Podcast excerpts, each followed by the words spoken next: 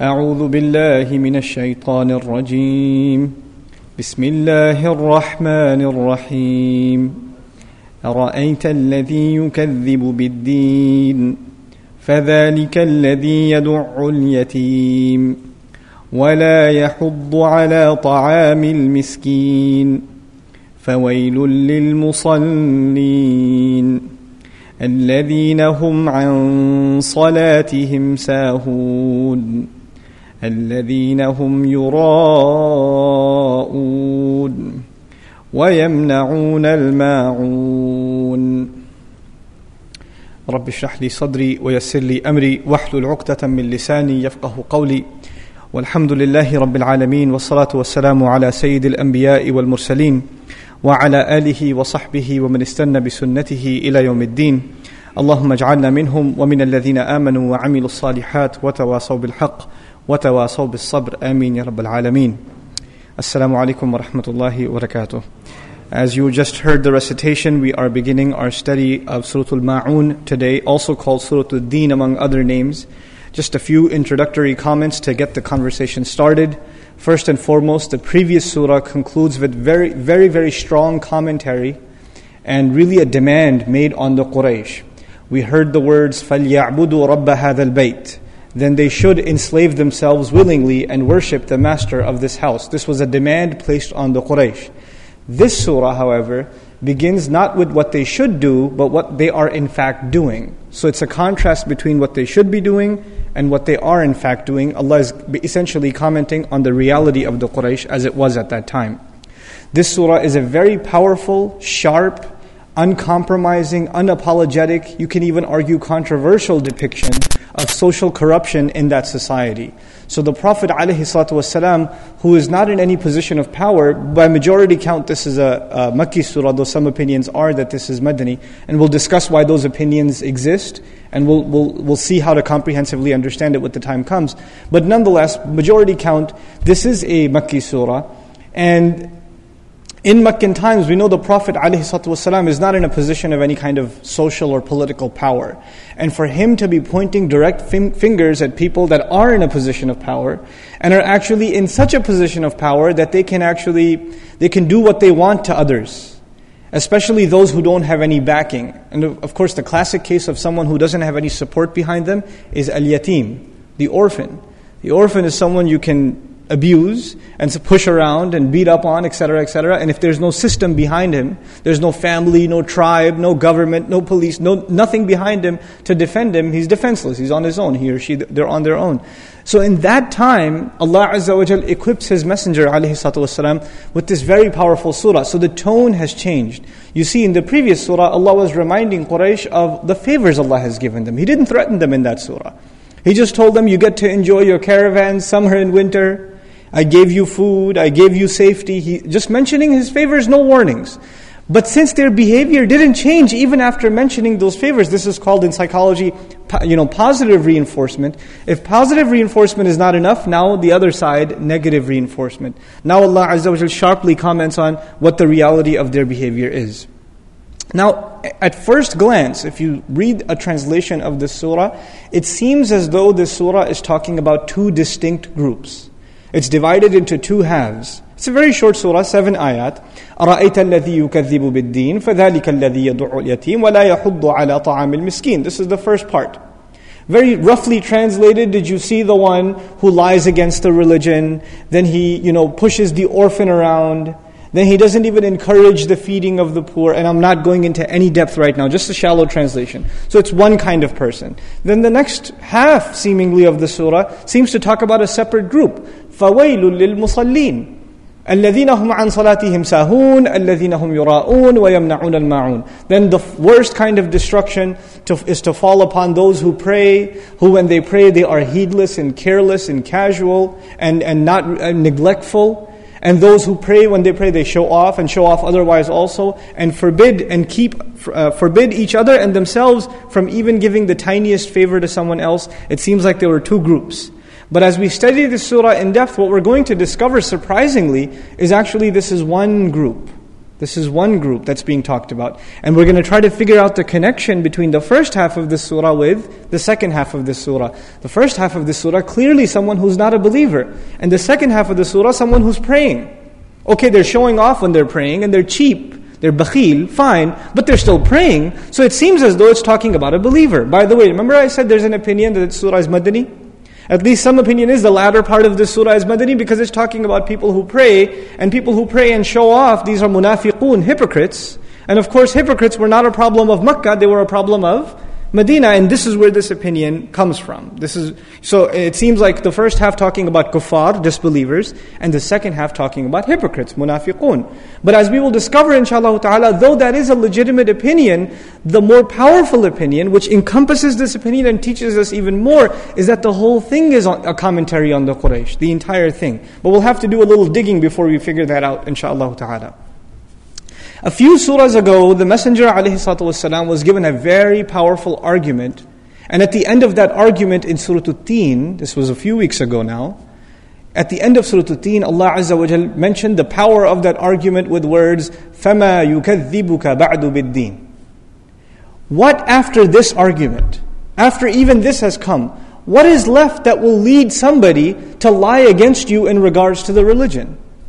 The argument is so powerful, there's no excuse left for someone to lie against you in terms of this deen. فَمَا يُكَذِّبُكَ بَعْدُ بِالدِّينِ This is what we discussed in detail in Surah At-Tin. But it seems as though even the most powerful argument of the Quran, when people fall into the depths of corruption, even the most powerful of arguments are not enough. So this surah begins, أَرَأَيْتَ الَّذِي يُكَذِّبُ بِالدِّينِ There he said, فَمَا يُكَذِّبُكَ بَعْدُ بِالدِّينِ Now he's saying, أَرَأَيْتَ الَّذِي يُكَذِّبُ بِدِينِ Very similar language. There he said, what, what's left? What excuse is left that they would lie against the deen? And now talking to the same messenger. By the way, in that ayah also, Allah was talking to His messenger. فَمَا يُكَذِّبُ the ka was referring to the Messenger sallallahu alaihi wasallam. In this surah, the very first words ara'ayta, the ta in the ara'ayta, referring again to the Messenger sallallahu alaihi wasallam. Did you see the one, meaning, O Messenger, did you see the one who lies against the religion, even though these arguments have been given?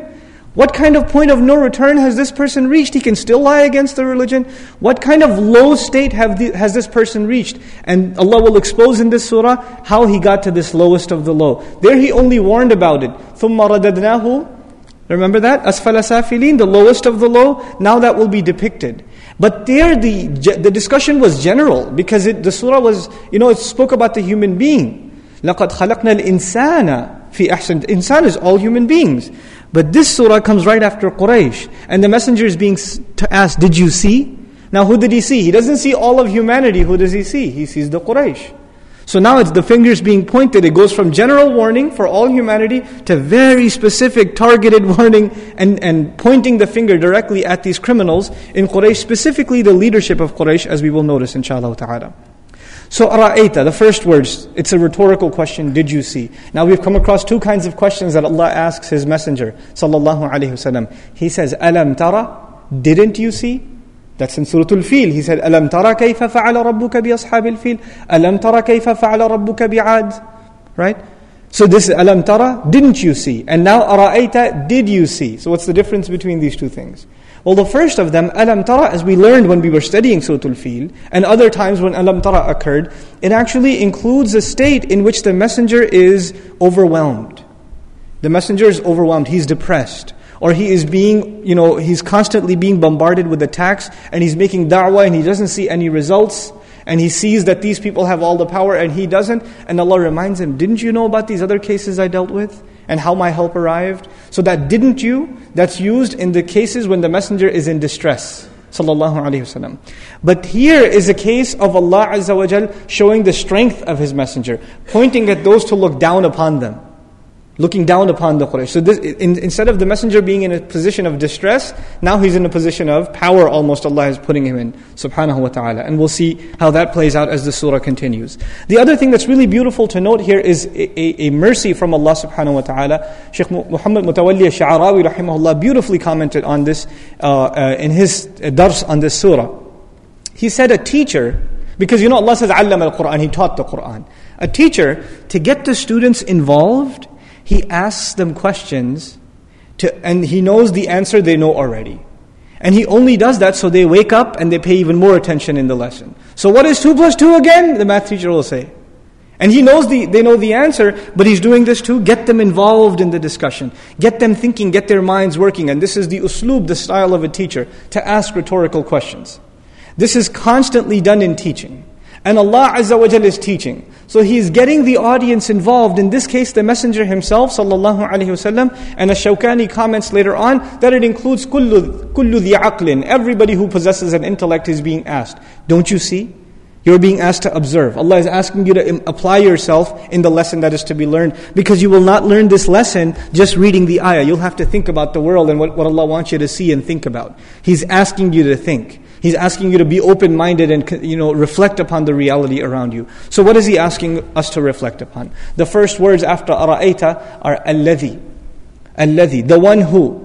This alladhi is understood in two ways in classical tafsir in this ayah. One, that this is khas, this mukhtas. It's specifically referring to a particular kafir, a particular disbeliever, uh, be it As ibn Wa'il or Walid ibn Mughira, or it could be Akhnas ibn Shuraiq or Abu Jahl, and the most popular Abu Lahab even. Abu Lahab because the surah is coming that's specifically dedicated to him also, and also because he was the treasurer he was in charge of giving the monies away that used to come into the funds of the, the Kaaba. He was the treasurer. So he's in the best position to deny the orphan and to deny the needy, which is what this surah is about. So one alladhi referring to specifically, specifically these people, targeting them one at a time.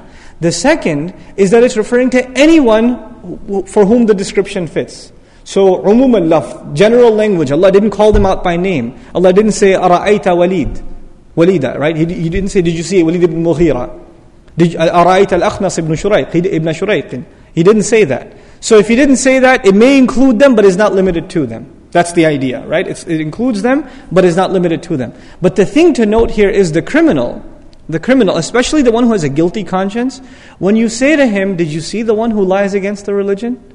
Or if, I, if, you, if one of you has a guilty conscience, you've been you know, impatient with your children, and I say, You know, there are people that are very impatient with their children. And the person listening in the audience is like, Who told him? Who, uh, brother, why are you looking at me like that? You know what happens? I, am not looking at you, but you feel like I'm looking at you. Why? Because there's a guilty conscience and you get you expose yourself. You expose yourself. So by using this alladhi, it is almost a poking at these criminals. Is he talking about me? Was that about me? Who told him that about me? How dare he talk about me? So he gets them to start thinking that the messenger is actually directly coming after them. But not too explicitly, but explicitly enough to them, for them to be perturbed and think, maybe people are thinking I am the one being humiliated in this surah. So it's actually creating a friction in the community when this surah is being recited. We have to understand, when Quran is revealed, it's not just, you know, people sitting in a dars listening. When the Quran is being revealed and the messenger is reciting, sallallahu alayhi wasallam, it's creating problems in that society for the kuffar. It's creating problems for them. It's creating a rift. Every ayah falls upon them like an attack and they, they get exposed and they feel like their foundations are being rattled. This is the scenario that's being presented in this surah, subhanAllah. So, الَّذِي يُكَذِّبُ We have to figure out the difference between الَّذِي يُكَذِّبُ بِالدِّينِ and الَّذِي يَكْفُرُ بِالدِّينِ The one who lies against, is how I'm roughly translating, the one who lies against the religion, as opposed to the one who denies the religion. Kufr. You know what kufr is? Denial, rejection, altogether. But what's the difference between kufr and takdhib? This is the word takdhib. Kadhaba yukadhibu, takdhib. What's the difference between these two things? Kufr is outright denial and rejection. Takdhib, lying against someone, is really, it's a really interesting concept in Arabic in that when you're lying against someone, you've made someone an enemy. And it includes a few things. You're calling them a liar. So the one who does takdhib is calling the religion a lie or is calling the messenger a liar, right? This is yukadhibu bi ayatillah, yukadhibu bi rasulillah sallallahu alayhi wasallam, etc. But in addition, it also means you know it's true and you're lying against it anyway. A kafir is rejecting it. He didn't even acknowledge it, he didn't accept it or whatever. He's just rejecting it. But a, a is someone who accepted that it's true, but he decided I'm going to lie against it anyway. In other words, he himself is a liar when he's engaged in the act. And for him to be a liar, it would have to mean what is inside him is different from what is coming out of his tongue. That's what a liar is. So what's inside him is that this is true. That's already inside him, but he's decided to be an enemy against it. So he lies against the religion despite what his conscience inside tells him. He kills his conscience, chokes it himself, and then lies against the religion. Subhanallah. This is alladhi yukadhibu. In other words, Allah is not just talking about the outward who says, I don't believe in Muhammad sallallahu alayhi wasallam. Allah is making a commentary on the psychological state of the kafir, letting him know, I know what's going on inside you. I know that you've already accepted this to be true. And I know it's your ego. And it's your arrogant behavior and your criminal addictions that are keeping you from accepting this religion. So I'm going to call you not alladhi yakfuru bid-deen, but alladhi يُكَذِّبُ بِالدِّينِ SubhanAllah, it's a very sharp word to be used here. The other thing is, it's not الَّذِي كَذَّبَ See, أَرَأَيْتَ was in the past tense. Did you see? Did you see? In other words, the messenger has already seen. He doesn't say atara. Did do you see? That would be present tense. I mean, do you go out and see them now? But he's already been seeing them. But when it comes to يكذب, the mudari' form, the present form is used. ويدل على الاستمرار, it's continuity. In other words, they lie against the religion every single day. There are so many opportunities that come before them to accept it, and they reject every single one of them. كذب would have been, he did it once. He lied against the religion once. Yukadhibu, he keeps doing it. He hears more ayat and it confirms inside of him, yeah, this, is, this has to be the truth. And he comes after it again and does more takdhib and more takdhib and more takdhib. That's inside the word yukadhibu. Then we turn to the word deen. A long discussion on the word deen has come before in Tafsir of Juz Amma. So I won't go into a too long of a discussion. But I'll first explain to you the, the importance of this word because it's coming again, inshallah ta'ala, when we, when we get to إِذَا جَاءَ نَصْرُ اللَّهِ وَالْفَتْحِ وَرَأَيْتَ النَّاسَ يَدْخُلُونَ فِي Deenillah, right? Deen will come up, the word will come up again. It's understood essentially, even though it's a long discussion, in two ways. You can look at it as a technical term, and you can look at it as a literary term. So there's two ways of looking at it.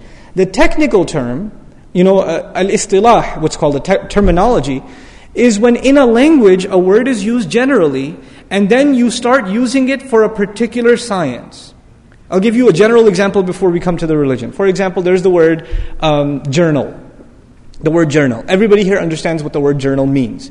But if you are an editor of a magazine, or you're in the publishing business, when you hear the word journal, you understand something very specific. You're not thinking about somebody's personal journal where they're writing comments. You're thinking about a published, you know, academic journal or a published journal. Similarly, if you're talking to an accountant and you say journal, they're thinking the accounting journal, which has the debit and credit in it and they keep their records in it, etc. So the word is general, but if you speak to someone in a particular field, it has a particular meaning. Same thing happens interestingly with the word site. Right? If you're talking to somebody who works in construction, you say, I'm working on a site. They're thinking of construction site. You talk to a developer, a programmer, I'm working on a site. Oh, what's the address? What's the URL? They're thinking of a website. You understand? Because they come from a particular background, it has a particular meaning. The same thing happens with certain terms in Arabic because Islam came and gave them very particular meanings. The word salah, the word prayer was always there. It had its own meaning. But when Islam came, after Islam came, when the word salah is used, it's not just used for any prayer. Which one is it used for? The divinely taught, ordained prayer. Right? The five daily prayers, at the very least, that's what it's referring to, the particular form of prayer. It's not referring to kneeling or holding your hands you know, together or lighting a candle or anything like that. Now it, it changed. Similarly, there's the word deen. Generally, it has a meaning. But more particularly, after Islam, it is a reference to Islam itself. When you say ad-deen, they lie against the deen. After Islam, it refers to Islam. So some scholars have said this ayah is saying, Did you see the one who lies against Islam, the deen of Islam? Others have said, no, this is actually referring, because this is a Madani surah, and the word Islam has not become overly popular yet. Allah is still speaking in general terms. They understood when they heard deen, they heard it, they understood it in its literary sense. And there are both arguments that are present. The, the languages of the ayah is vast enough that it can include both. Right? So the first was, did you see the one who lies against the deen together? Meaning he lies against the messenger, the Quran, the religion of Islam, the concept of La ilaha illallah, Muhammadur Rasulullah sallallahu alayhi wasallam. But then there's the other meaning of deen, which is from dana yadinu. Okay, and that literally means to give a loan, to give a loan. And it's different from the word hiba. Hiba in Arabic is to give a gift. And the difference between a dain and hiba is a hiba is given, you don't expect it back. But dain is given and you expect it back. And it's so disgusting to the Arab that you would give a gift and expect it back. They say it's the same as taking back your vomit. They, con- they consider it that disgusting to take a, ask for a gift back that you had given. But when it comes to dain, I gave you a loan, there's a, there's a set date, I want it back. This idea of getting payback, payback, they actually use this as an expression not just for loans but for payback also. For example, kama tadinu tudanu. The way you deal with people, you will be dealt with.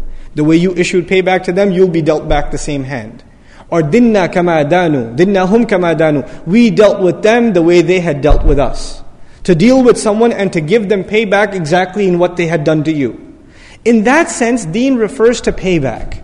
And in the sense of payback, you have to understand the first thing that the Prophet ﷺ started talking about that raised a controversy. You remember he goes up on the mount and starts talking? And the first concept that he's bringing to their attention, there are three core concepts in belief. There's Tawheed in Allah, oneness of Allah, the fact that He's a messenger, the concept of Risala, and there's the next life.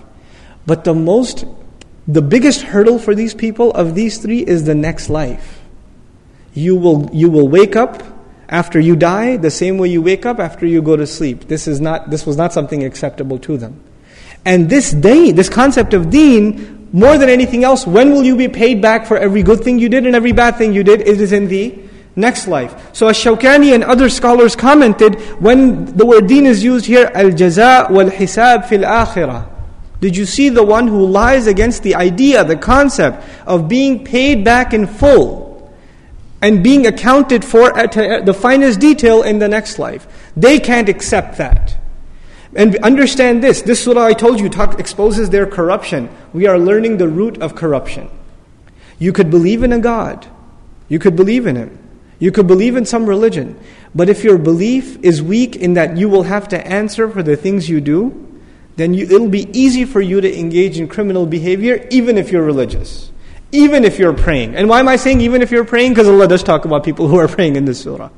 But it's still easy for them to do horrendous crimes, to do terrible things. Why? Because the concept of the akhirah is not there. You know, for, for a, any person, the first thing that will keep them away from criminal behavior is the fear of consequence. There's a red light with a camera on it. Right? That'll, that'll instill taqwa in anyone. Right? That'll slow anybody down. Because there's the consequence right there. I will be given a ticket. I will lose my license. There's a police officer right there. And sometimes we even have belief in the unseen. There might be a police, police officer there around the corner, right? الَّذِينَ يُؤْمِنُونَ بِالْغَيْبِ Right? So that's, this is the, the idea is if you are, if you're convinced that you'll be, you'll have to pay back, or there will be consequences for what you're doing, you'll stick, you'll sit back. You'll, t- you'll think again about it, right? So Allah begins. Did you see the one who doesn't, he lies against the idea of having to pay back. Now, lies against, once again, let's tie the two things together. If he lies against it, it means something in his heart tells him, I will have to pay back. But he says, nah, and he lies against it and makes a mockery of it. Oh, you're afraid of hell, huh? How hot can it get anyway? And what are you going to get in paradise? And people making fun of paradise, right? Somewhere in the back of their mind, maybe there is an afterlife. But they want to bury that idea and lie against it and move on casually because they don't care. And this is this surah is about people who don't care, by the way, and we'll see that as the surah progresses. وَفِي الْكَلَامِ حَذْفٌ وَالْمَعْنَى And in the speech, part of the rhetoric of the surah is that there is an omission. This sometimes Allah speaks in brief terms, and then there is more being said in between the lines. That's called hadhf in Arabic, omission. So we're going to open it up and Understand what is implied by the words of the scholars. أَرَأَيْتَ الَّذِي يُكَذِّبُ بِالدِّينِ أَمُصِيبٌ هُوَ أَم مُخْطِئ Did you see the one who lies against this concept of having to pay back in the end? Is he right or is he wrong? Is he really on the right track or wrong? Have you thought about how, how off he is? So this is the, the, the full statement. Amr bin al-A'id, Al-Walid ibn Mughira, Asib bin Wa'il, Akhnas ibn Shurayq, others said, like I told you, Abu Jahl, Abu Lahab, these are the people that are implied within. Among generally even nowadays. وَقِيلَ الرُّؤْيَا as, as far as seeing is concerned, هي البصرية, that it's literal seeing. One way of understanding is that literally seeing. That the messenger is being said, have you seen these people with your own eyes and how they behave? So literally, so it's more pointed. But other is that this is from the point of view of tadabbur. Have you reflected upon people who lie against the concept of the next life. To see literally and to see figuratively. Like I told you before, if you say, I see him, right? Literally. But if somebody explains something to you and say, Oh, I see. When you, when you use the words I see now, it's not literal, it's figurative. I understand. Do you understand the one who lies against this concept of payback in the end?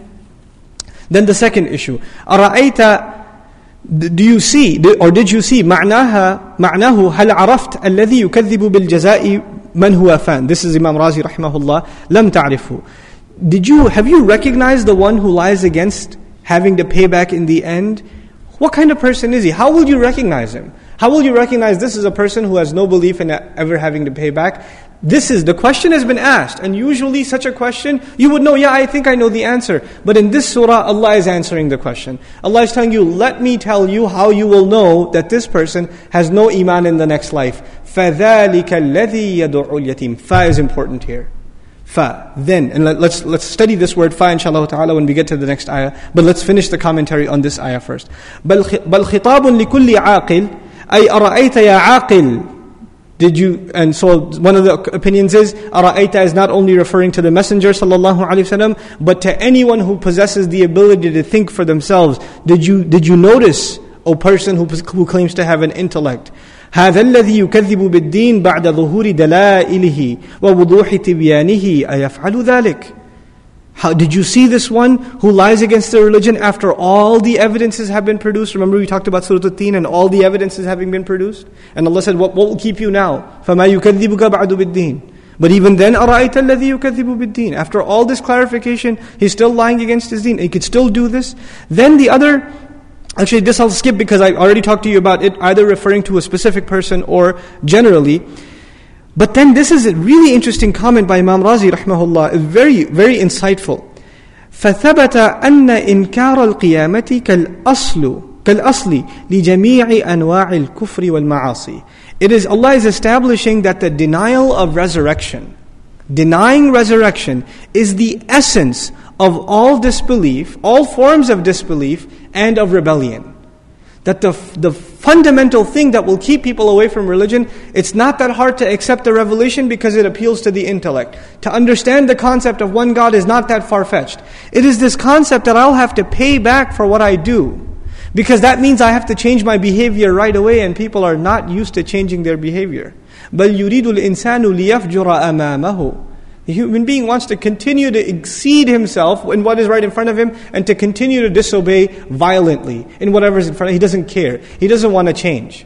He doesn't want to change. And this is the, re- this is the real reason that he doesn't want to accept the religion. It's too harsh a reality to accept. You know, when a reality is really harsh, you find an escape. And a lot of people do this nowadays. We call them losers, really. You can't find a job, and you've been you applied for jobs for a while and then you gave up and you just sit home and deny reality play video games all day or you know the idea of just denying reality being out you know that's exactly this person. The reality was you'll have to pay for your deeds and he doesn't want to live by that reality. So he's in this in his own little imaginary world where there are no problems. He can just party every day and not think about tomorrow. You know that whole concept of live for today right? Or life short or live it up you know?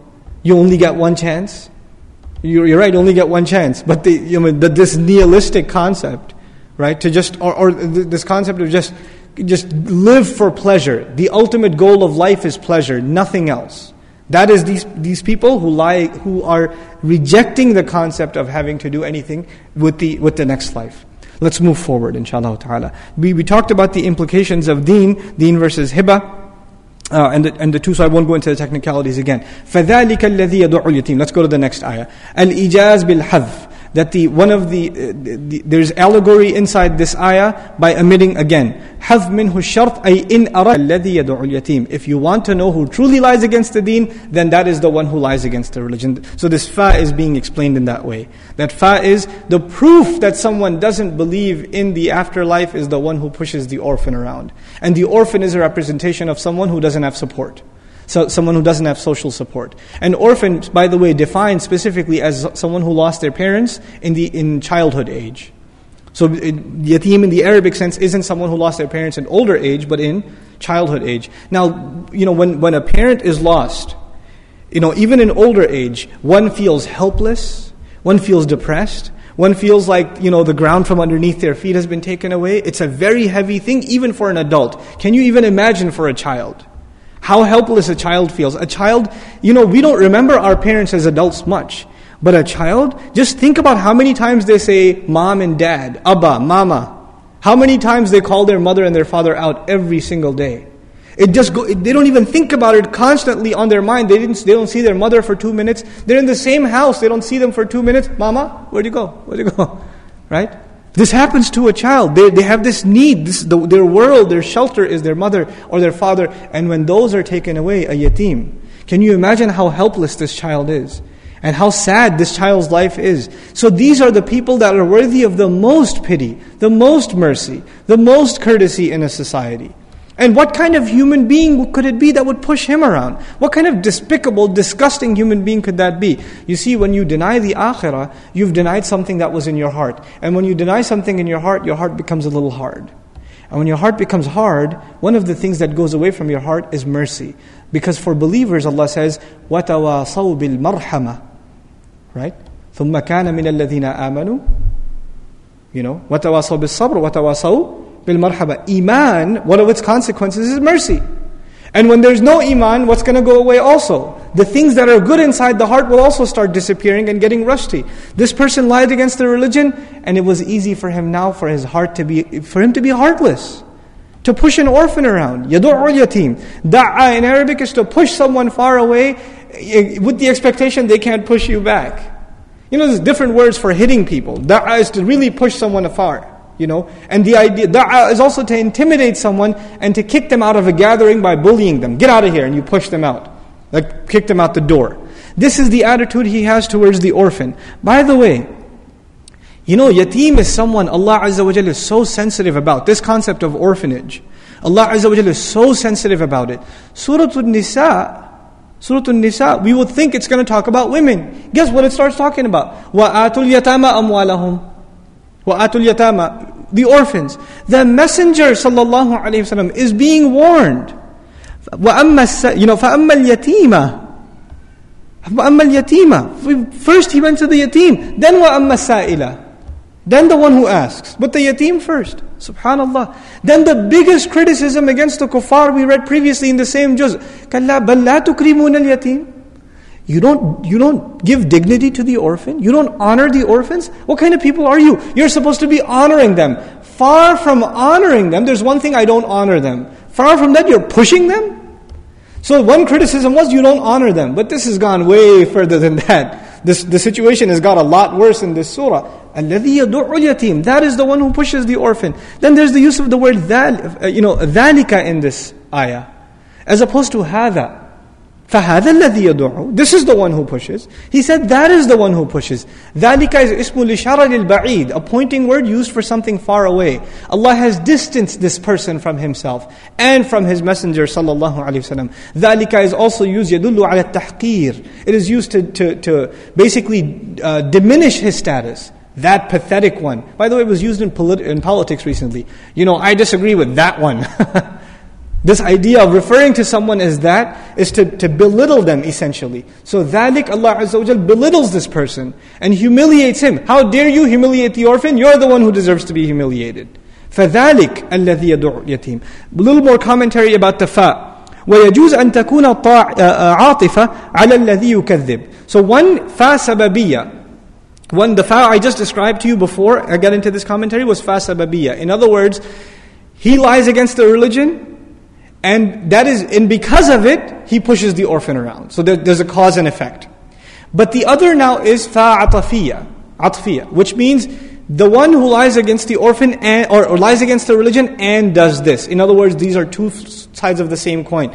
The first crime was against Allah and the second crime against humanity. When you do a crime against Allah, that's only one part of your criminal behavior. Naturally, the other part will be crimes against humanity. And the, the flip side is true also. If you do criminal behavior against human beings, it is only natural that you're probably engaged in criminal behavior against Allah subhanahu wa ta'ala. These, these go hand in hand. So فَذَلِكَ الَّذِي يَدُعُ الْيَتِيمِ أم إما عطف ذات على ذات أو صفة على صفة والفاء في قوله فذلك للسببية we talked about these also to, to issue a cause أي لما كان كافرا كافرا مكذبا كان كفر كان كفره سببا لدعي اليتيم he's saying الشوكاني رحمه الله that if his kufr if he's a kafir and he lies against the deen then his disbelief is a cause for him to push the orphan around that becomes easy for him it's, this, it's an easy next step for him now such is typical for alladhi yukadhibu bid One of the things that this surah is teaching us is the one who denies the next life.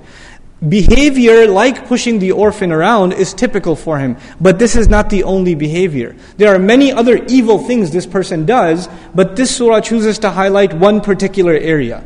That does not mean that this is the only thing they exhibit. A denial of the next life or an attitude that denies the next life, that criminal behavior can manifest in many ways. But this is one of the worst ways in which it, it, it, exhibits itself. It manifests itself. Why is this one of the worst? Because Allah comes to the defense of the orphan the most. And we know this because even the Messenger of Allah sallallahu alayhi wasallam kana yatiman sallallahu alayhi wasallam. Right? He himself was an orphan sallallahu alayhi wasallam. وَمَعْنَى يَدُعُ يدفع دفعا بعنف وجفوه this is very strong language. The, the meaning of yadu'u is to push someone with animosity and intimidation. يدفع اليتيم يدفع اليتيم عن حقه دفعا شديدا that to push the orphan away from his own rights. So it's not some stranger pushing the orphan away. A stranger might even not even know he's an orphan. You're walking down the street, nobody knows you're an orphan. But the, his own family, the neighbors, people who know him, that know that he has rights over them, or that child or he or she has rights over them, they're the ones who push him around and push him away from his own rights. He's coming to eat the food that his parents left him. No, get out of here. They're doing an offense against him for the money that he himself deserves or she herself deserves. And more on that, inshallah ta'ala, when we get to the language of, uh, you know, ta'am al-miskin, we'll, we'll see more about that, inshallah ta'ala. Now, this word da'a is also used in the Quran to describe people that are going to be pushed, literally pushed into hellfire. يَوْمَ يُدَعُّونَ إِلَى نَارِ جَهَنَّمَ دَعَّا Same word. The day on which they will be pushed into the fire of hell, into the fire of Jahannam, a, a, strong push. May Allah protect us from being pushed into the fire. وقد قدمنا أنهم كانوا لا يؤثرون النساء والصبيان. You know, uh, Ash-Shawkani rahimahullah comments, it's already been said several times that the Quraysh were a kind of people, that يؤرثون rather, يورثون. They did not give inheritance to women nor to children. So even though they deserved it, they pushed them away. Now, Another meaning of yadu'u, another uh, qira'ah is yad'u. Yad'u. So there are two ways it's been recited classically. قُرِئَ يَدْعُو أَيْضًا So فَذَلِكَ الَّذِي يَدْعُ الْيَتِيمِ What does that mean then? It means he calls the orphan. And the way that's been understood by classical scholars is that the one who the orphan is living with, he calls him, uses him, abuses him, and pushes him away.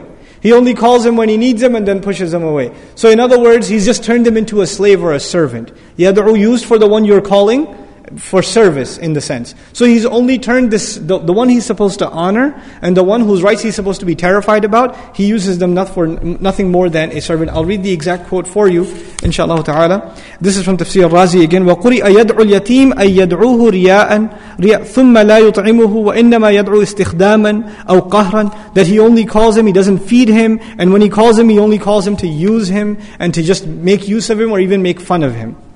This connection between denying the next life and having bad behavior towards people. This is not the first time in the Quran this is coming. The connection between these two things. We read about these things before. For example, وَيْلٌ لِلْمُطَفِّفِينَ الذين إذا اكتالوا على الناس يستوفون وإذا كالوهم أو وزنوهم يخسرون The people who cheat in business, they heckle even the small, they try to get the smallest profit to cheat the customer out of one gram, you know, or half, you know, half a pint or whatever to cheat the customer. And Allah says, even at the end of that behavior, Have they not assumed? Have they assumed that they're never going to be brought back? In other words, He connected their criminal behavior against people with being brought back with the akhirah. These two things are connected again. Similarly, in Surah Al Alaq, Kalla innal insana layatgha. No, the human being, he truly rebels. Why does he rebel? Arra'ahu staghna. Does he think that he's free of need? Inna ila rabbika ar it is only to your master you have to be returned. Rebellion compared with the, where did it come from? The idea that I don't have to be returned. The two things put together again. One more place, فَأَمَّا مَنْ أَعْطَى وَاتَّقَى as, the, as for the one who gave, this surah is the one who doesn't give. But the one who gave and has taqwa, وَصَدَّقَ بِالْحُسْنَى He confirmed the truth, he confirmed the most beautiful thing, which is the truth, this Islam. On the other hand, وَأَمَّا مَنْ بَخِلَ وَاسْتَغْنَى And the one who is cheap and doesn't think he needs anyone else. He thinks himself free of need. وَكَذَّبَ بِالْحُسْنَى He lies against the most beautiful truth. So the, the two things are collect, con, connected constantly in the Quran and several other places. Now we move forward, and an interesting transition. وَلَا يَحُضُّ عَلَى طَعَامِ الْمِسْكِينِ This, if not, I mean, I already said these are direct blows to the leaders of Quraysh, but this is the most direct blow to the leaders of Quraysh. This ayah, وَلَا يَحُضُّ عَلَى طَعَامِ الْمِسْكِينِ Commonly translated, and he doesn't enjoin or encourage the feeding of the poor. That's how it's commonly translated. There are a few things here. In the previous ayah, we learned about their personal lives. Their, them in their own family, in their own tribe, oppressing who? The orphan. And that's their personal business. But these are the treasurers of society. These are the people in charge of the budget. These are the people in public life. In their private lives, their corruption is فَذَلِكَ الَّذِي yatim. But in the public, in public life, you know, there's poverty, homelessness, there's these issues in society that leaders have to deal with. And leaders should be at the forefront. What, what should their campaign be? End homelessness in our community. End hunger in our community. Uh, you know, end these problems, feed the poor, etc., etc. This is what public service is about, literally serving the public. But if politicians, which is what these people were, if they're corrupt, then instead of serving those who are in the most need, they serve those with the deepest pockets. Their attitudes change. So they're not, they're not there because they know they were not brought into power by the poor, they were brought into power by the rich. And they need to protect the agenda of the rich instead of protecting the agenda of the poor. So they don't even bring it up. They don't, because, you know, the, the, their interests, they have no benefit. When you're in a position of power, this is time to make more money and expand your power base. And you will get nothing out of fighting for the rights of the poor, what are they going to give you anyway? So forget giving them, la yahuddu, he doesn't even encourage it. He doesn't even encourage giving of the poor. Why doesn't he encourage it? There are several reasons. One, if he encourages it, then people might say, what about you? You're not giving? You, you even push the, the needy in your own family around. The orphan, you don't get, let him eat.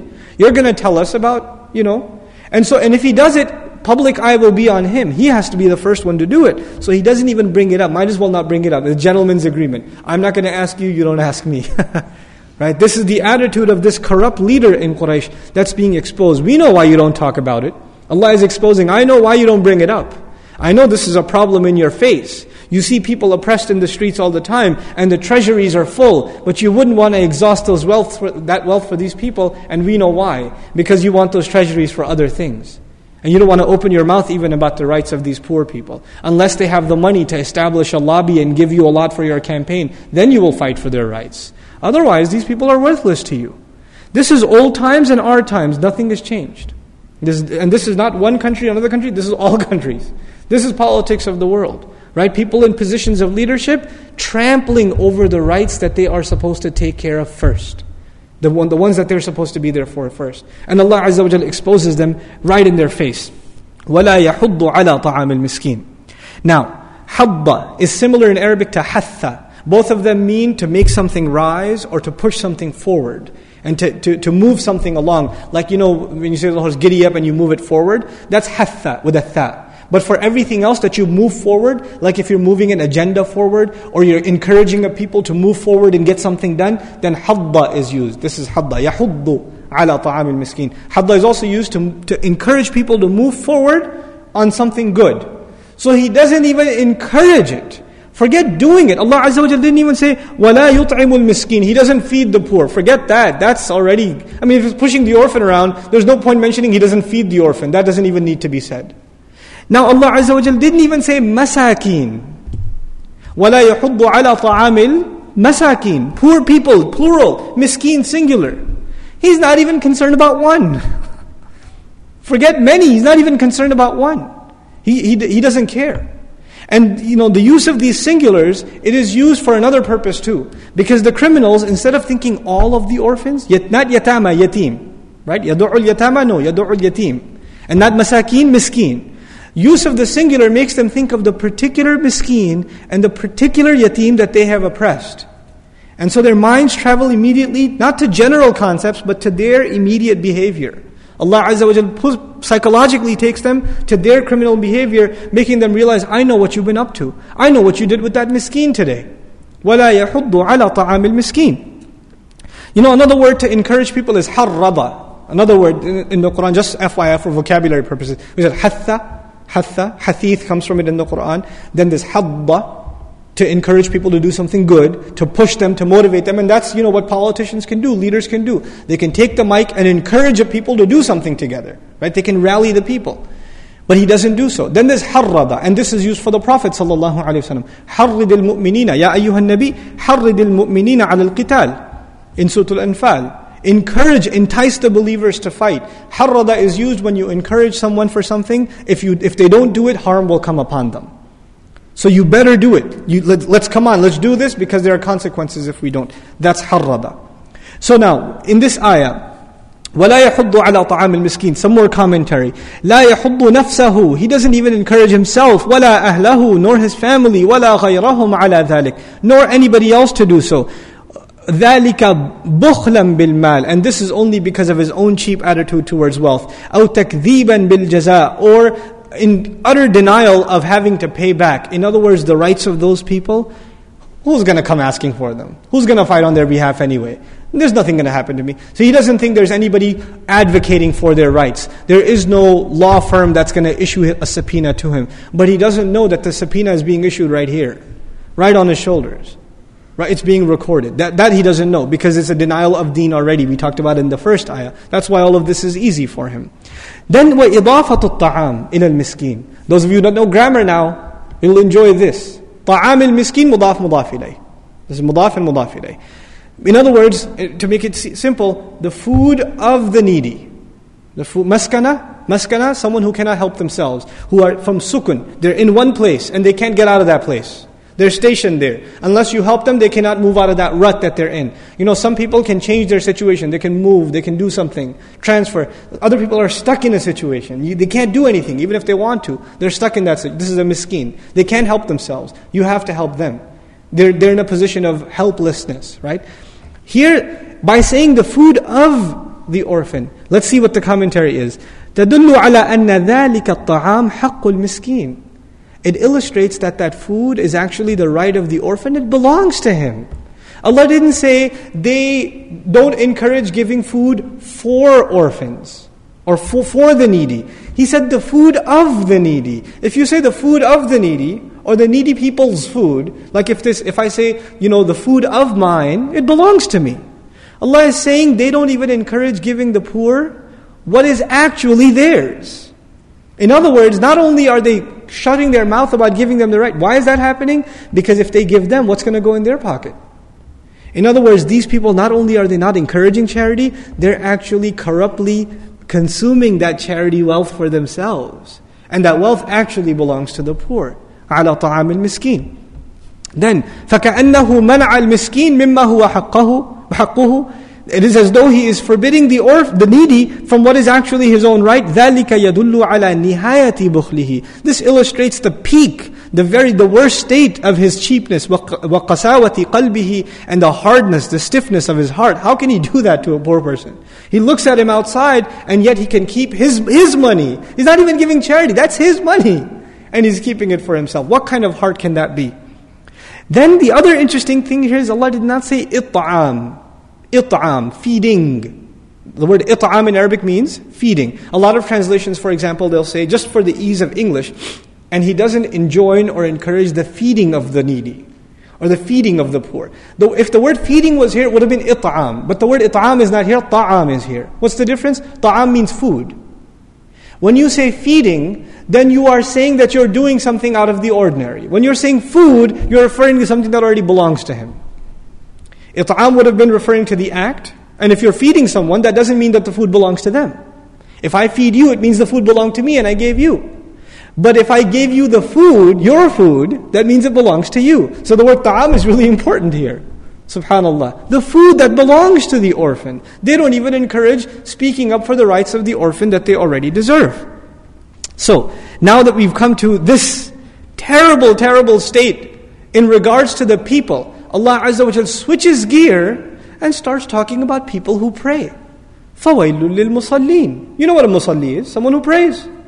All of a sudden the subject changed. Remember I told you it seems like this surah is talking about two different groups? But we'll discover eventually that they are actually one group. Let me tell you the popular, you know, what's been repeated over and over again that they are two different groups and how that's understood. We'll give that its due first. First, الذم والتوبيخ in this ayah, in this next ayah. فَوَيْلُ لِلْمُصَلِّينَ Then as a consequence, the worst form of destruction and curse. Wail. We had a long discussion about wail, where وَيْلٌ لِكُلِّ هُمَزَةٍ لُمَزَةٍ Right? فَوَيْلٌ يَوْمَئِذٍ لِلْمُكَذِّبِينَ This ayah is very powerful because here Allah Azza wa didn't say وَيْلٌ يَوْمَئِذٍ لِلْمُصَلِّينَ The worst destruction will fall upon the people who pray on that day. On which day? The day of judgment. The, the judgment that they denied in the first ayah. No, he said already. There's no, there's not yawma idin on that day. They're already in destruction. Don't, it, it is as though it is already hovering upon them. Meaning Allah issues a threat to them in the most immediate fashion. As opposed to saying what He says elsewhere, وَيْلٌ يَوْمَ lil mukaththibin. Here, waylun lil musallin, not yawma idhin lil musallin. Even immediately right now, they are in a state of destruction. Like, in, in other words, Allah's rage is pretty much ready to launch upon them, heap upon them immediately.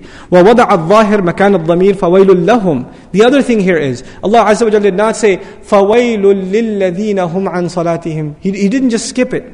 Because the word salah comes up anyway, right? الَّذِينَ هُمْ عَنْ صَلَاتِهِمْ the, the word salah comes up. But he mentions it again first. فَوَيْلٌ لِلْمُصَلِّينَ then الَّذِينَ هُمْ عَنْ صَلَاتِهِمْ This could have been merged into one. Rough translation. The worst form of destruction for those who pray. Those who in regards to their prayer are heedless. In other words, the prayer came up twice. This could have been fused. فَوَيْلٌ لِلَّذِينَ هُمْ عَنْ صَلَاتِهِمْ سَاهُونَ Then the worst destruction for those who when they pray, they're heedless instead of mentioning the people of prayer for, separately. What is the benefit of this? There are several. One of the most important benefits that we should at least highlight here is when you say فَوَيْلُ لِلْمُصَلِّينَ The worst destruction is to fall upon those who pray. Anyone who prays is alerted. Everyone who prays, is this talking about me? Is this talking about me? It should terrify every single person who prays. And you know, when you use the word prayer in the classical sense, it's not even limited to the prayer of the Muslim. It's all prayer. It's all prayer. And even the Muslim, if he hears musallin, Allah didn't say al-kafirin, al-munafiqeen. That would have been clear. Al-musallin. We were just musallin in Isha. So even we should be terrified when we get to this ayah. And the fact that Allah stopped here, instead of even continuing the ayah, لِيَدَّبَّرُوا آيَاتِهِ So they reflect on his, on his ayat. You know, we learn, if you just stop here, you can't just end the salah and move on. You have to keep reading so the meaning is complete. But the fact that Allah ended the ayah here also has a benefit. And that benefit is, you better, you better think, am I going to be described next? Because I'm a musalli. I'm someone who prays. Right? And this is where the commentary becomes, is this talking about the munafiqun, the people of hypocrisy, may Allah not make us from them. So, the first major problem we're going to deal with is what connects the previous ayat with these if we are thinking of this as a separate group. لأن الإيذاء والمنع من النفع معاملة مع المخلوق أما الصلاة فإنها خدمة للخالق you know, Shawkani rahimahullah and Al-Razi rahimahullah, com- he comments in, in Tafsir Kabir, he says that hurting the creation and forbidding them even the smallest favor, not to mention favor, even their own right, is a crime against the creation. But when you are engaged in crime against the creation, it's only natural that you will be engaged in crimes against the Creator. So the other side of His personality is being shown. One violation of the rights of the people, the other the, the violation of the rights of the Creator. And if you create, if you deal with the Creator in this way, it can, it's only possible if your prayers are hollow to begin with. That's the other conclusion that is reached. That if, if that's the kind of behavior you have towards the needy and the poor, then you are the worst kind of musalli there is. Your salah has no goodness in it. There's nothing good that comes out of that prayer except maybe some cardiovascular exercise. قال أليس إن الصلاة تنهى عن الفحشاء والمنكر isn't it said that the prayer, Allah says, a prayer prevents you from shameless things and evil things? Isn't the surah beginning with evil things? These are evil behaviors. How can these people be those who pray? Al Musallin, Al Musallin, not even al-ladina yusallun. those who pray, Al Musallin who pray all the time. These are regulars in prayer. These are the people who, who pray regularly. And by the way, it switched from singular to plural. Al Alladhi, Ara'ita Alladhi. Allah didn't say Ara'ita yukadhibuna bid-din. فأولئك الذين يدعون اليتيم It's not plural, it's all singular. But all of a sudden over here what happened? Plural. Immediately it switched to plural when it came to musallin. You know why? What kind of people are these? These are not people who pray in private. Where do they pray? In public. They pray in public. Why do they pray in public? Allah will tell us later on in the surah. They pray to do what? To show off. And if you want to show off when you're praying, you can't do that at home. you can't do that at home. You have to come in public and pray. But remember who it was talking to, who it was exposing? The Quraysh, right? We'll see why this is important why their prayers were important, and what prayer is it talking about anyway.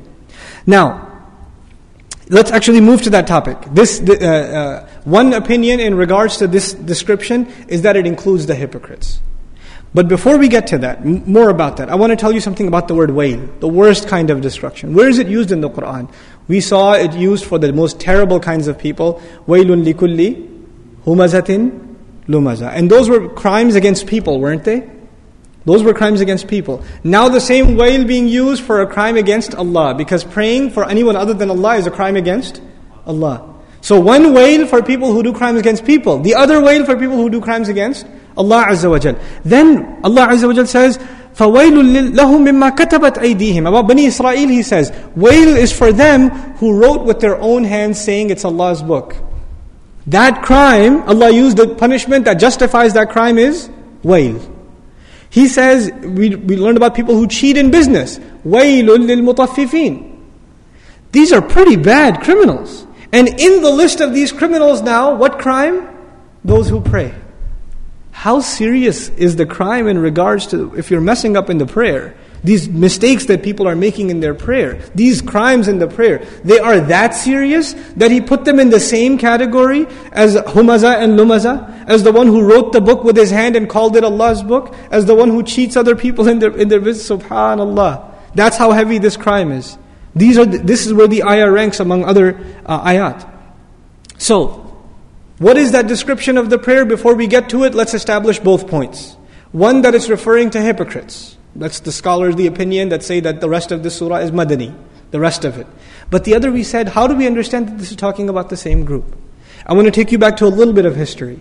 Ibrahim alayhi salam settles in this city. He says, Rabbi inni, inni askantu min dhurriyati biwadin ghayri dhi dhar'in inda baytika al-muharram. I have no doubt established my family out of my progeny, out of my children's lineage, in a valley that has no cultivation, right by your sacred house.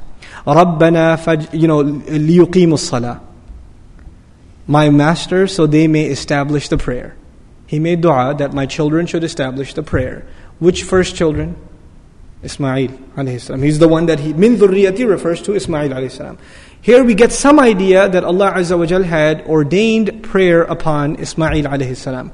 We find more evidence of this when Allah Azza wa Jal says, كَانَ يَأْمُرُ أَهْلَهُ بِالصَّلَاةِ in Surah Maryam.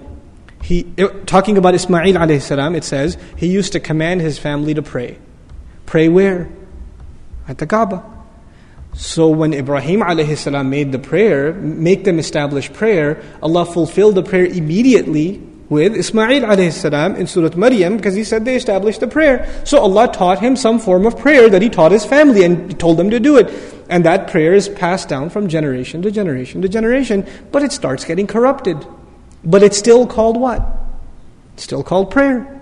That's still called prayer. The original prayer was only for Allah. The original prayer was full of sincerity. But that same prayer that was given as a legacy to you people, it was given to you by, your, by the prayer of your father Ibrahim.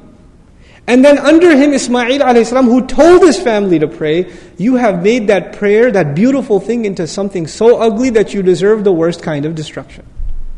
Now, how did they do that? How did they corrupt that prayer? Allah Azza wa Jal describes, الَّذِينَ هُمْ عَنْ صَلَاتِهِمْ sahun, the first crime. Sahwa. You know sajdatul sahu, you've heard that term before? Sahu in Arabic means to be uh, neglect, to forget something out of neglect. To forget something because it's not the most important thing to you. This is sahu. Something else was on your mind and you forgot what you think is less important and you overlooked it. This is called sahu. Sahu also includes that if you were if you caught the prayer well and good, if you didn't catch it, eh, no big deal. Sahu also means you made plans to make salah or you made plans to go to the mall, or you made plans to go play sports, or you made plans to go see a movie or whatever, I hope not. But you went to, made all these plans, but what was not part of your plans? Salah time. You planned the wedding and it conflicts with Maghrib time. Ah, no big deal. Right? You, you, you, you registered for courses and it's right at Jummah time. But, you know, this, the professor's easy A, that's why I took this course. I, you know, it fits my schedule better. Right? And your, your work breaks they may conflict with salat time. In other words, you, you organize your life, but what's not a concern in how you organize your life? The prayer. You're careless about it. It doesn't matter. It doesn't matter. And so you go on a picnic or you invite people over for a party or something, and salat time came and went. It's okay, we're busy right now. You know, it's not that big of a deal. This is sahun. Neglectful. Now Allah Azza wa first of all mentions, before he gets to the bigger crime, your first, the first reason you deserve the worst kind of destruction is you have this attitude about the prayer. This attitude.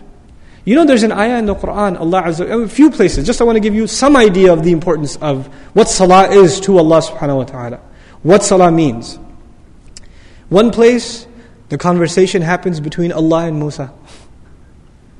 Allah introduces himself to Musa alayhi. Himself. Himself. What does he say to him? Innani Allah, an Allah. I am Allah, no doubt. Fa'budni. Be, worship only me. Enslave yourself only to me. Wa aqim salata li. And establish the prayer so you can remember me. I mean, think about that. Musa alayhi is just talking to Allah. You think he's ever going to forget Allah now? When you talk to somebody important, you never forget. You never forget. You, somebody comes over to your house, you say, you know, you know who I met? You know who came over to my house? You know who I spoke to on the phone?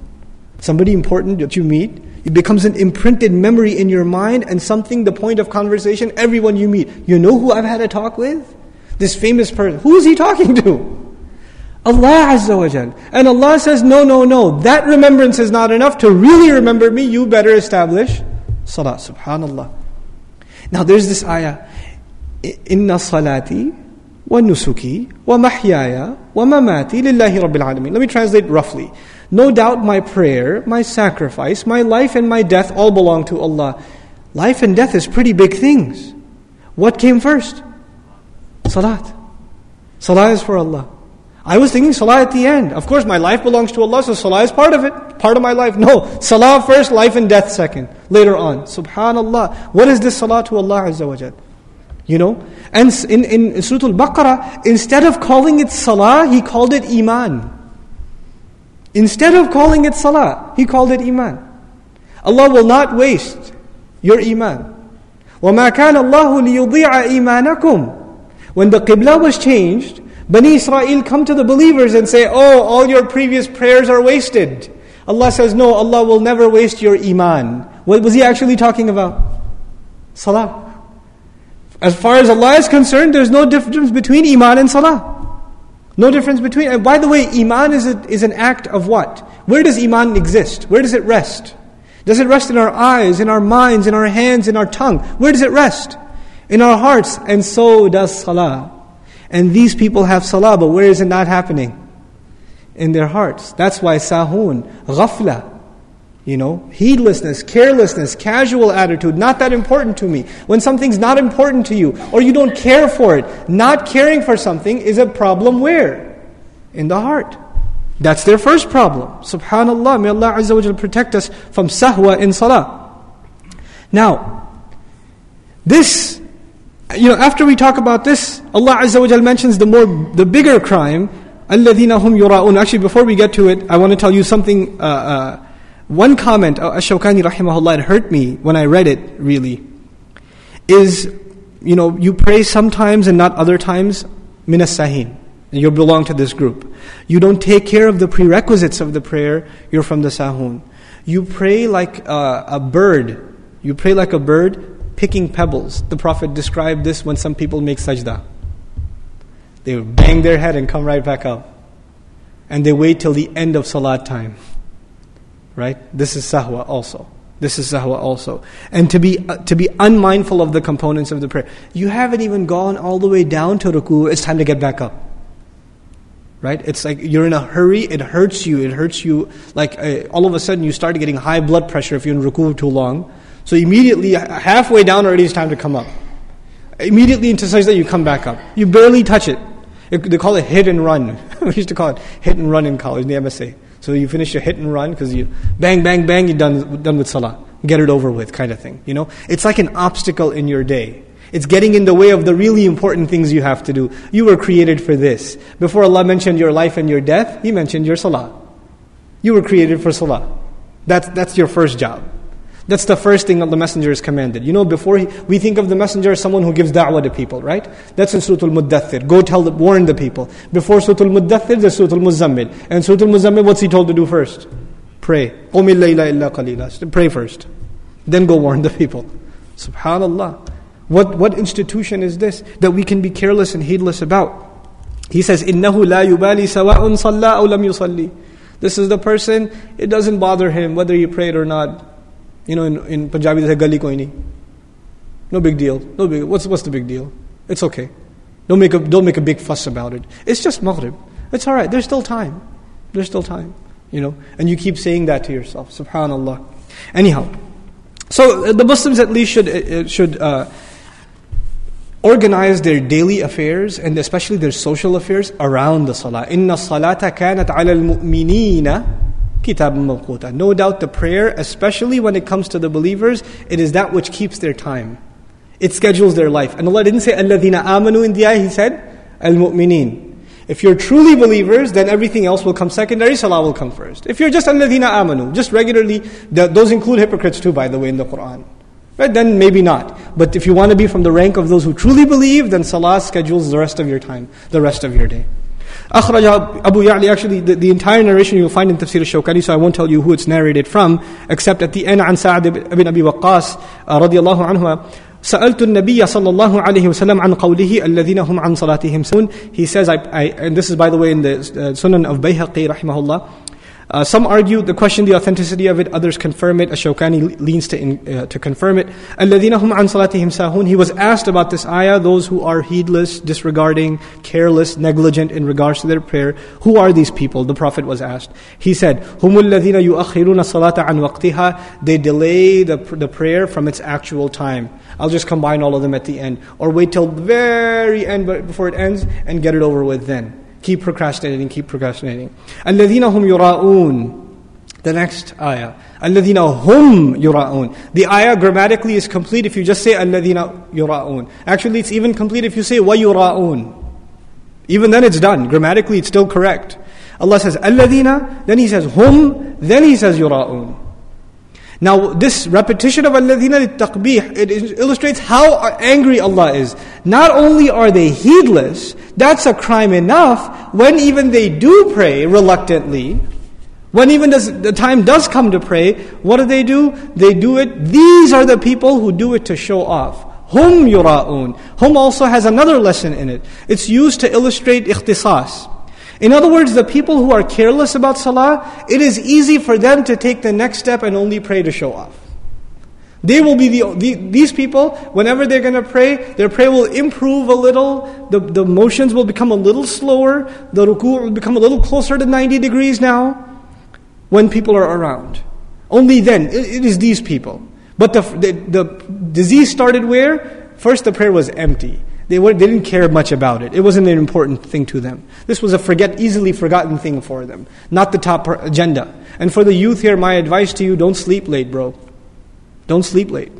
Don't stick on the computer all night long listening to Islamic lectures because you're going to miss Fajr. That's not very Islamic. Okay? Take care of Salah.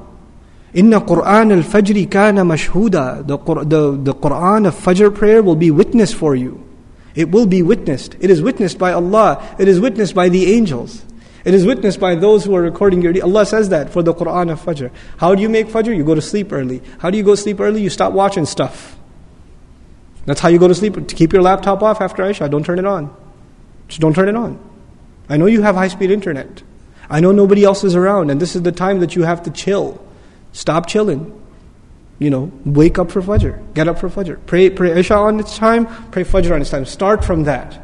Before I tell you make every salah in the masjid and all of that, let's begin with the first thing first. At least get before first thing first step, pray them on time. Fajr and Isha at least.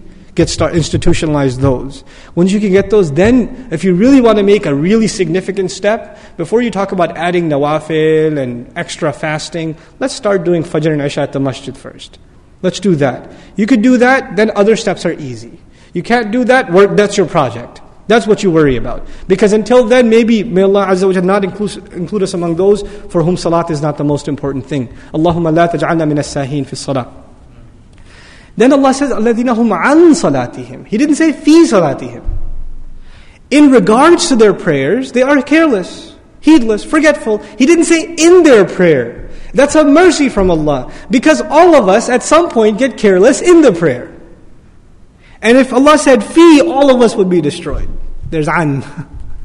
In regards to the prayer, not in the prayer itself. Because in the prayer, sahwa happens to all of us. You made three sajdas. You made five rakahs instead of four. You make mistakes. You started thinking about what, what she made for dinner in the middle of salah. That happens. That's sahwa fis salah, not an salah. An salah is dinner's being made, or you know, you, you, you, know, you're watching some show and it's your favorite episode or something, and then there's salah time too, but you're like, ah, I don't know what to pick. Salat, entertainment, tough call.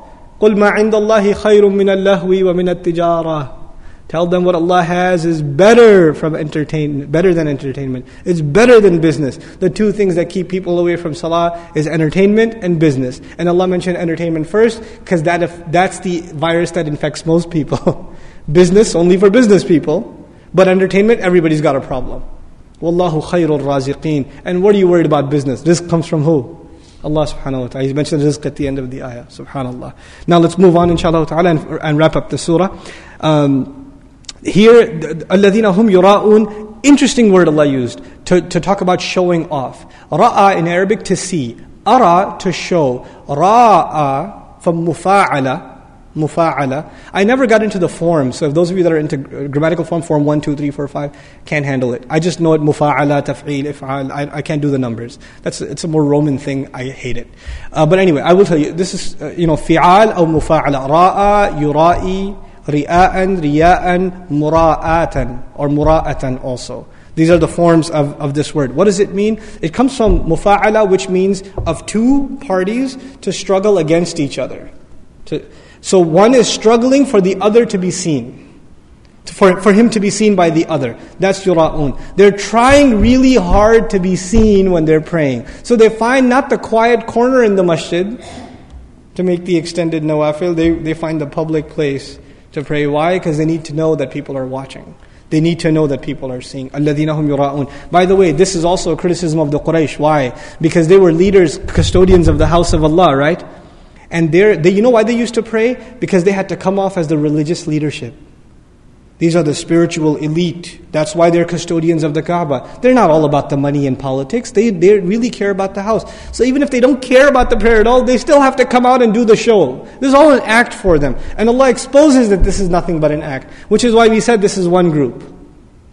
This is not just talking about the hypocrite, though it includes them. Primarily, it is expose, exposing the hollow nature of the prayer, that they, the mockery of prayer that the Quraysh are doing. I know what your prayer is about. الَّذِينَ هُمْ يُرَاءُونَ They are doing nothing but showing off to one another. إِنَّ الْمُنَافِقِينَ يُخَادِعُونَ Allah. By the way, the word uh, uh, ira'a, mura'at, the definition of it. أراه أنه متصف بالخير والصلاح على خلاف ما هو. Mura'at is to show yourself off as someone good or righteous in contrast to what you actually are. That's literally what the word is used for. So by using that word, Allah is saying, You're trying to convince people you're so good, and the reality I know is you're nothing but filth. You're corrupt on the inside. This is the exposition, the, the exposing of the Quraysh and their, their hollow prayer. The deformed pro- form of prayer that is left from the original legacy of Ismail alayhi salam. So, إِنَّ الْمُنَافِقِينَ يُخَادِعُونَ اللَّهَ وَهُوَ خَادِعُهُم Allah Azza wa Jal says, No doubt the hypocrites, they try to, to uh, deceive Allah, but while He is actually deceiving them, وَإِذَا قَامُوا إِلَى الصَّلَاةِ قَامُوا كُسَالًا And whenever they stand to pray, they stand lazy. Whenever they stand to pray. Allah didn't say, وَالَّذِينَ إِذَا أَقَامُوا الصَّلَاةَ You know, أَقَامُوا الصَّلَاةَ آتُوا الزَّكَاةَ You've heard that before? For the hypocrites, Allah did not say they established the prayer, they don't deserve those words. He just said they stand to pray. He didn't say they establish, they don't deserve those words. And whenever they do stand, they stand lazy. Yura'un nas, trying hard to be seen by the people, while their filth is not exposed. Wala yadhkurun Allah illa qalila. And they don't remember Allah except very, very little. Some by some accident, sometimes they remember Allah. But that's it. Maybe for a second something hit and a tear came down the eye, but they want to make sure that tear is seen by everybody, so they don't wipe it right away. And you know, and they can I have a napkin after salah? you know? You could just hide it because it's for Allah. It's not for this guy over here. So you could say, "Oh my God, he was. You know that guy's actually pretty spiritual guy. He's even crying and so." No, no, no. يراؤون الناس. Sometimes it hits them. ولا يأتون الصلاة إلا وهم كسالى. They don't ever come to the prayer. It still didn't say ولا يقيمون الصلاة.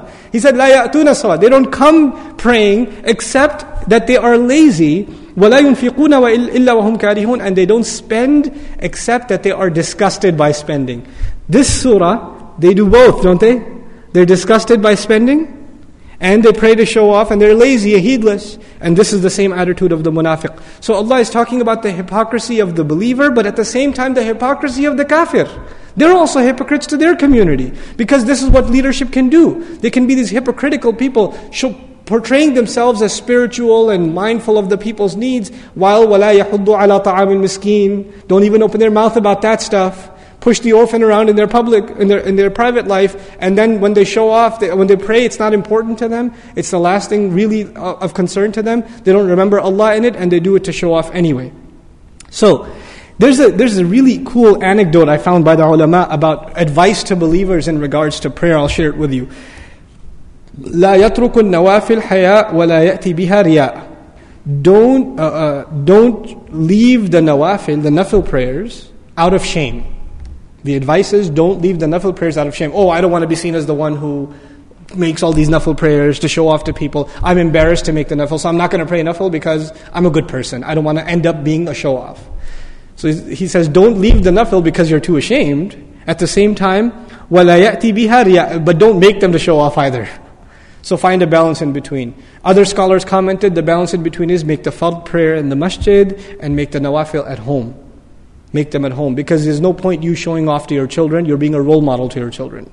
You don't expose to your wife, oh, look how long my ruku was. She's not going to be impressed with you ever anyway. Right? So there's no point of ri'ah over there. That's over here. so go home and pray the, the nawafil and extend them so your children see, you know, the, the, the home can become a graveyard if you're not praying there. So pray at home, but, you know, so balance between these two things. And this is something we have to be constantly mindful of. It's not something you can be just be free from. Which is why Allah didn't just say al-kafirun, al-kafirin, or al-mukaththibin. He said al-musallin. So everybody should be worried. And the worry is so heavy that when the Prophet ﷺ says, الرياء أخفى من دبيب النملة السوداء في الليلة الظلماء على المسح الأسود. You know, uh, arrogance and the showing off, this attitude is more difficult to catch than a black ant on a black stone on a dark night. To spot that, that is the same as spotting arrogance in yourself. So you have to be really on the lookout. You really have to, you know, feel for yourself, am I getting arrogant? Am I becoming a show-off? May Allah Azza wa protect us from it. Okay, so that's uh, the final ayah, inshallah ta'ala. وَيَمْنَعُونَ الْمَاعُونَ This ayah and وَلَا يَحُضُّ عَلَى طَعَامِ الْمِسْكِينَ are depicting the same reality, but it's taking the final step. So notice this surah began with an attitude that's inside the heart, lying against the religion. Then it tr- transferred, the discussion became crimes against people. Then the discussion became crime against Allah. Then the discussion came back to what again? Crimes against people. The two things are intertwined with each other. You cannot separate them. They have become inseparable entities as far as Allah Azza is concerned. And people try to separate these two things. You know that? People say, I'm a charitable person, I'm a good person, I just don't pray. Right? And then there are people who pray very, very regularly, but they're horrible to their family and to the needs of the, need, the needy, and they're greedy in their wealth and cheat in their businesses, etc., etc. People try to separate these two things. What does Allah do in this surah? He makes the two things inseparable. You can't separate these two things. If you're good to people, you have to be good to Allah Azza wa If you're good to Allah Azza wa you have to be good to people. It's in, you know, He fused the two. And this is the logic of the Quran. It doesn't let you fall into these extremes and traps and you know boxes that you create for yourselves. It keeps you balanced. Every surah produces its own set of balance. You know, that, that, that, keeps us from falling into these moral dilemmas and these problems that we have. We're almost done, inshallah ta'ala. Bear with me. Al-Ma'un. Uh, one of the description of Al-Ma'un, by the way, وَيَمْنَعُونَ الْمَعُونَ and they forbid, they forbid Al-Ma'un. Ma'un has been interpreted by many scholars, even some Sahaba, as zakat. Literally, ma'un comes from ma'an, which is a shay al qalil, something very small and insignificant, the loss of which would not pinch you. The loss of which would not pinch you. And it is an Arabic expression, uh, you know, ismu lamay, uh, uh, ismun lima yata'awazu nas baynahum min ad-dal wal-fa's wal-qidr it is the thing that people share with each other, like a bucket or a shovel, etc., etc. These are the kinds of things that would be ma'un. Small things that you share and you don't feel the pinch if you give it to someone. It doesn't decrease you. Like you're not using your pen, somebody says, Can I write something down? And you write it down. You, you didn't really suffer the loss of ink, and you say, You know, the price is going up nowadays of ink, and I don't know, you know, the lead you lost with the pencil that you gave someone. That's not, you know, it's not something you become cheap about. This is ma'un. The other meaning of ma'un and by the way, why is zakat called ma'un? To the Sahaba, Allah is asking so little out of our income that it should be considered ma'un. That's the attitude of the Sahaba. That's why they called it zakat. That two and a half percent is nothing compared to what you get to keep for yourself. So, you know, forbidding even that, it doesn't make any sense. Because it's so little that Allah Azza wa has asked you. So, uh, another meaning of ma'un, وَالْحَقْ عَلَى الْعَبْدِ عَلَى الْعُمُومِ It is the right uh, uh, on the slave to give generally, which is why it's uh, uh, considered zakat. Also, very interesting definition from a literary point of view. هُوَ مَا لَا يُبْخَلُ بِهِ كَالْمَاءِ وَالْمِلْحِ وَالنَّارِ It is that which you cannot possibly be cheap in, like water. You can't possibly be cheap in it. But Allah says at the end of this surah, they forbid even ma'un. They are that cheap. They are that you know, the heart of the heart. It's not even bukhul here. There's something more here. They can't see a smile on somebody's face. They can't find themselves doing something good for someone. The first thought that comes in their mind is, why should I help him? Why, why, should, why should I help you? Why should I give you some help? Why should I give you a ride? I don't care. I don't owe you anything. I don't need this. This attitude, not because, not that I can't, not that I will need to use it if you don't use it. I just don't want to. I don't like you. I don't want to help you. This is, you know, qaswat al-qalb, the harsh, the hardness of the heart. Meaning Allah mentions things one after another that make your heart harder, harder, harder. And it comes to the point where even somebody asks you for something small, they ask you for a napkin, they ask you, you knock on your door from the neighbor and they say, can I have some salt? No! And you slam the door in their face. Think they're going to get salt from me? Ha! you know. Pathetic. This is a pathetic attitude. But this is how low a person will reach. And you call yourself leaders? You call yourselves custodians of the house of Allah? You, that Allah has, Allah Azza wa says, أَطْعَمَهُم مِّن جُوعٍ in the previous surah. I fed you. I gave you food. And you're going to act like this? It's like it's yours? You can be like this if it was yours. I gave you the food. And you're going to hold it back like this? Subhanallah, the contrast between what Allah demand, what, what He gave them, and the behavior that they're showing. So finally, al maul fa'ul min al-ma'ul. We already said who is shay al qalil. Uh, finally, I want to share with you this dua of uh, Imam Razi rahimahullah. At the end of this surah, he made this beautiful dua, and I want to share this dua with you. I, it's really, really moving. ولنختم, تفسير هذه السورة بالدعاء. We complete the tafsir of this surah with a prayer. إلهنا, our ilah, the one that we worship and obey alone. هذه السورة في ذكر المنافقين this surah is dedicated to the mention of hypocrites. والسورة التي بعدها في صفة محمد صلى الله عليه وسلم and the surah that is coming after it describes the character of the Prophet صلى الله عليه وسلم. Which surah? إنا أعطيناك الكوثر. That's what he's talking about. فنحن وإن لم نصلي في في الطاعة إلى محمد صلى نصلي إلى طاعة طاعة محمد صلى الله عليه وسلم if we are never going to reach the status of the obedience of the Prophet Muhammad صلى الله عليه وسلم وإلى أصحابه nor his companions لم نصلي في الأفعال القبيحة إلى هؤلاء المنافقين then also not let us reach the lowest disgusting acts of these people either if we can't reach that high then don't let us fall in this low either Right? فَاعْفُ عَنَّا بِفَضْلِكَ يَا أَرْحَمَ الرَّاحِمِينَ Then forgive us lovingly with your favor, O the most merciful of those who show mercy. وَصَلَّى اللَّهُ عَلَى سَيِّدِنَا مُحَمَّدٍ وَعَلَى آلِهِ وَصَحْبِهِ وسلم. And of course he ends his prayer with sending salawat and salam upon the Prophet sallallahu alaihi wasallam. Really beautiful supplication. The final comment to make about this surah after this dua is that this surah as far as the teachings of the deen, one of the core teachings of the deen, even if you don't remember the ayat and the proofs and the evidences, the teaching, the lesson for life in this deen is essentially very, very simple. The two things that will keep your heart soft and keep prove to you that you are not in denial of the final you know reward and punishment. The deen, that deen. The two proofs of it are how you pray and how much you give. Giving your dealings with people and your prayer to Allah Azza wa These are an indication of how strong your belief in the akhirah is and what you should, you should be expecting from it. And if our prayers are weak, that's a life project now. That becomes a mission. And if our dealings with the orphans, and we don't even talk about the needs of the other, if we're not concerned about these things, then these things become a concern first and foremost in your own family. You know for a fact there are people in your family that need help. And there are some people you don't like. You don't like your cousin, you don't get along with him, but he needs help. You don't like your aunt, she yells at you, she's annoying, but she needs help, she's financially in need. These people deserve it no matter what because you're not doing it for them.